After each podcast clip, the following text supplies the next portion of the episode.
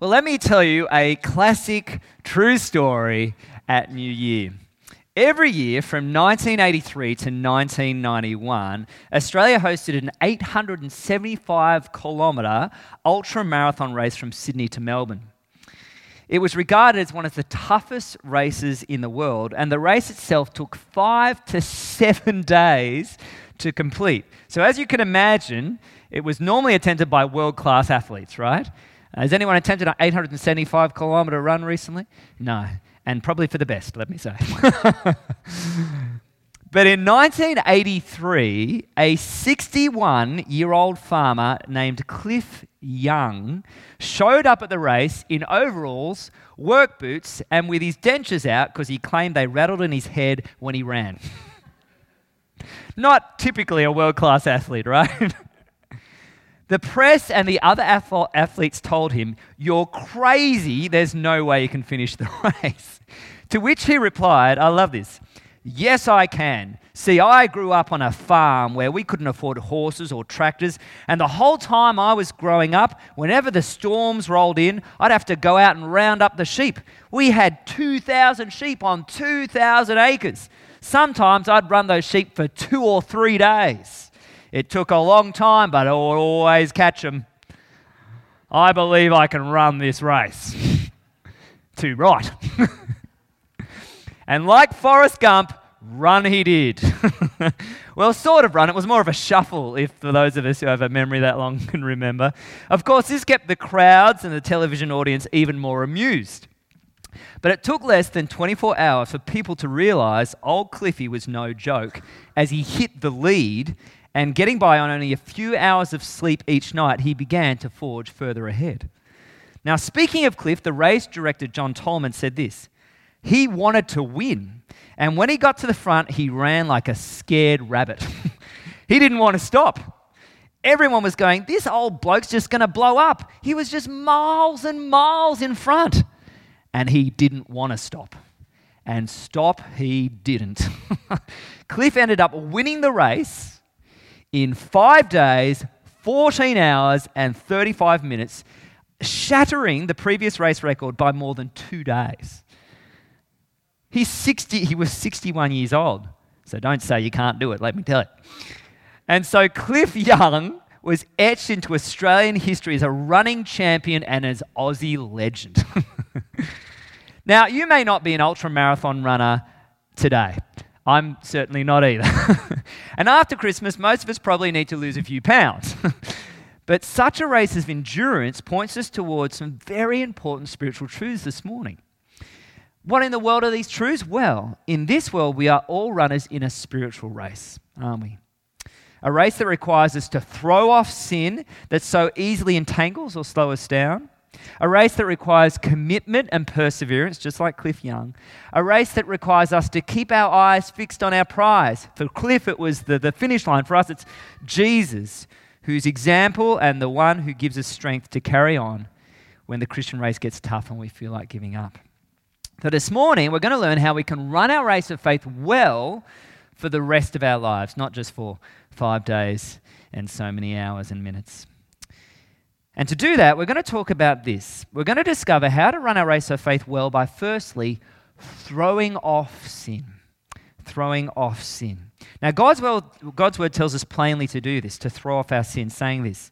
Therefore, since we are surrounded by such a great cloud of witnesses, or great number of witnesses, let us throw off everything that hinders and the sin that so easily entangles, and let us run with perseverance the race marked out for us now, from the start, it's important to understand here the author is carrying on his argument from chapter 11. And that is all these great witnesses of faith, these people of faith from the Old Testament, like Abraham, Isaac, Jacob, Rahab, all these people, these believers are a witness to us of God's faithfulness toward his people. These believers are encouragement to us as people who finished the race and were commended for their faith. Uh, and the author's arguing they lived out their faith despite great challenges, and we can too. So their faith and God's faithfulness to them is an encouragement to us to keep running the race despite the challenges. Now, what has their endurance and faith got to do with throwing off our sin? What has that got to do with anything? Well, it's quite simple.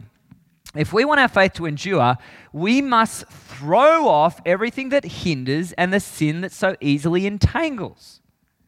The NLT puts it this way Since we're surrounded by such a huge crowd of witnesses to the life of faith, let us strip off every weight that slows us down, especially the sin that so easily trips us up. So, right away, we're told two things that could stand in the way of our Christian progress weight that will restrict our activity and slow us down, and sin that can trip us up or ensnare us or even stop our run. Now, this begs the important question today What's weighing you down in your spiritual life? Because we can quite easily carry over 2018 into 2019, can't we? In fact, we can carry our baggage from perhaps the time we were almost born all the way through our lives. There's so many things we carry, isn't there? We carry uh, family of origin baggage. We carry our own sinful mistakes baggage. We carry other people's baggage. Sometimes I think, how do we make it to the airport with all this baggage? We have a lot of baggage. So, what's weighing you down in your spiritual life? What's hindering you in your Christian race? Let me tell you, you can't run the race with all that baggage. It's an unhealthy relationship, perhaps, that you need to change.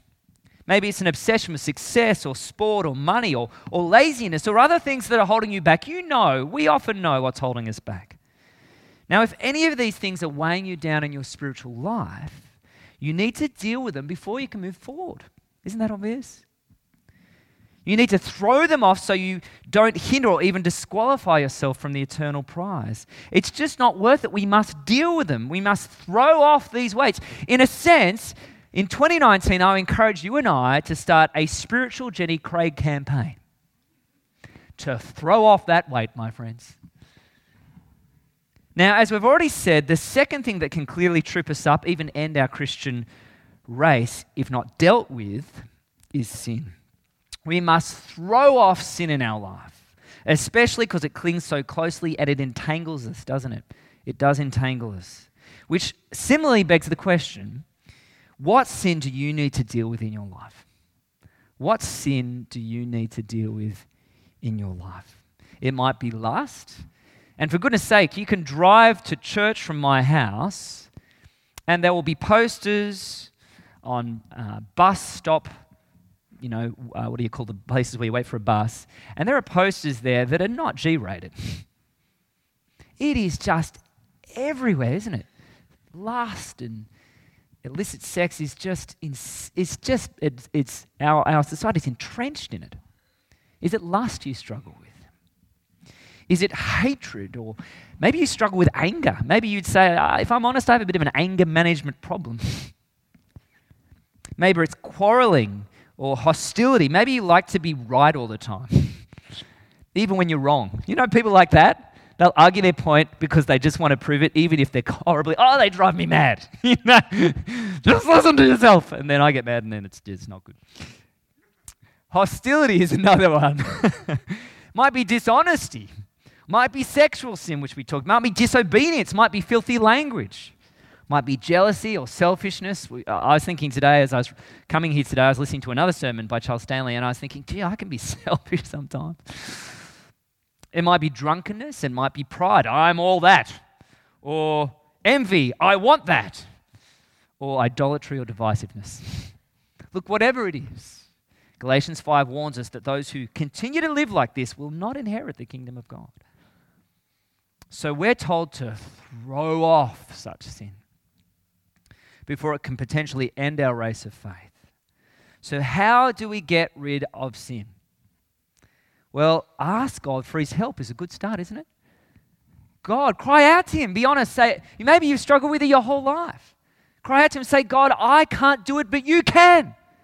Help me. Bring people into my life to help me overcome this. Uh, help me come to your word to overcome this. Help me to do what I need to do.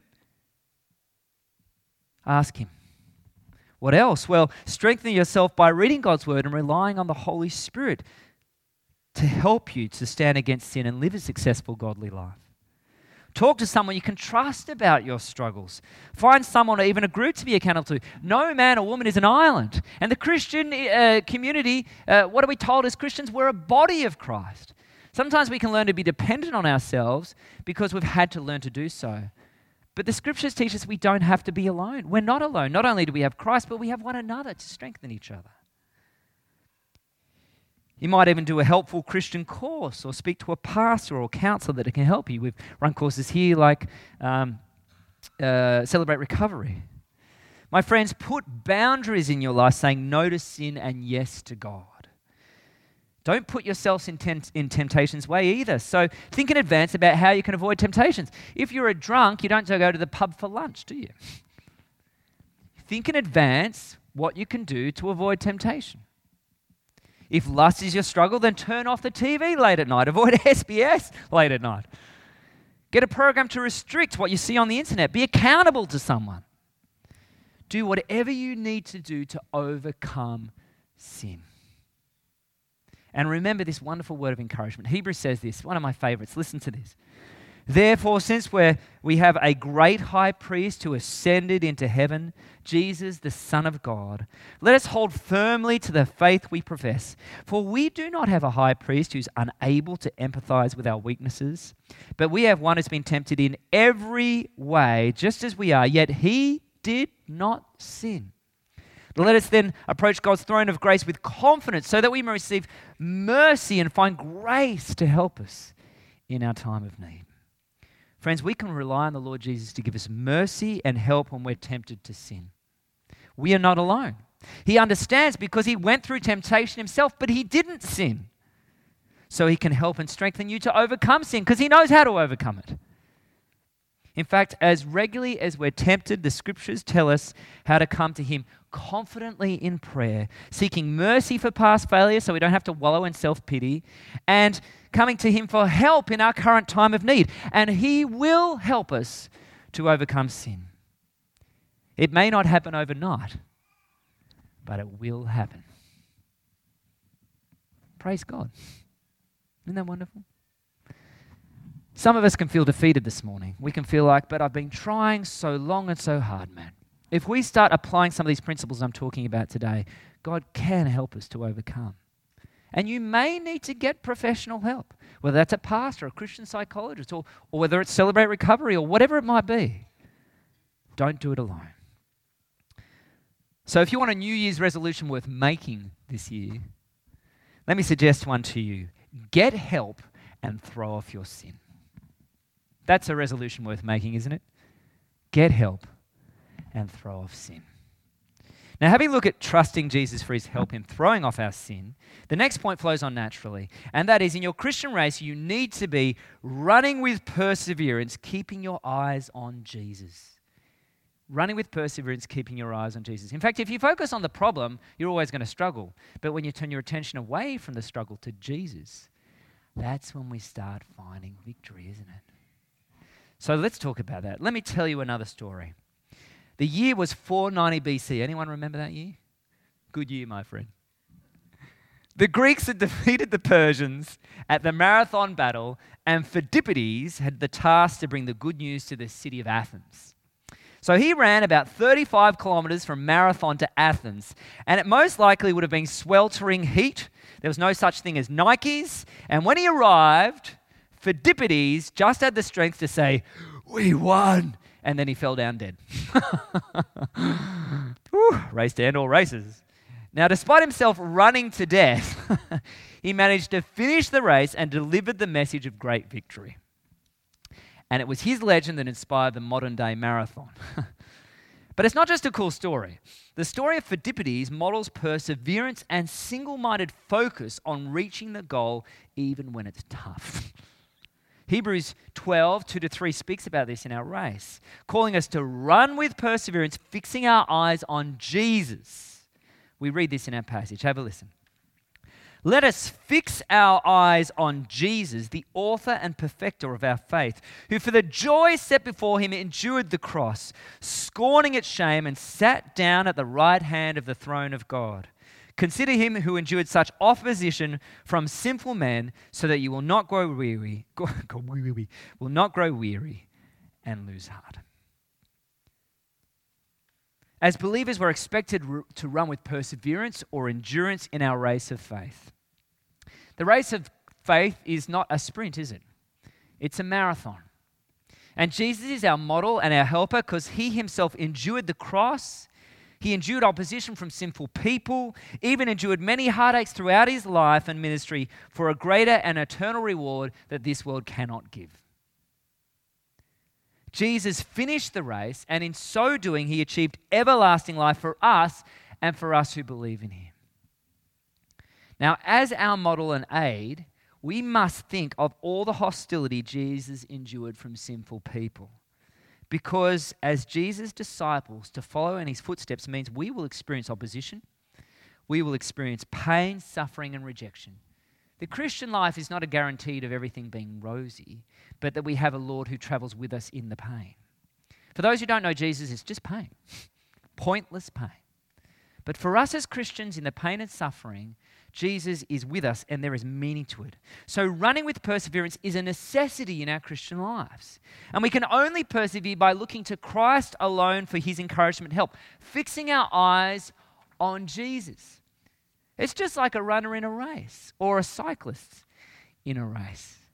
When I ride, or when I used to race, if I keep my focus on the goal, then I will, I will, I will focus on my tactics. I'll seek to achieve my goal of winning. But if I, summer rides are so beautiful, if I go, look at that lovely seaside, and those are beautiful trees, and oh, look at the bird. ah! Ouch, Lycra doesn't protect.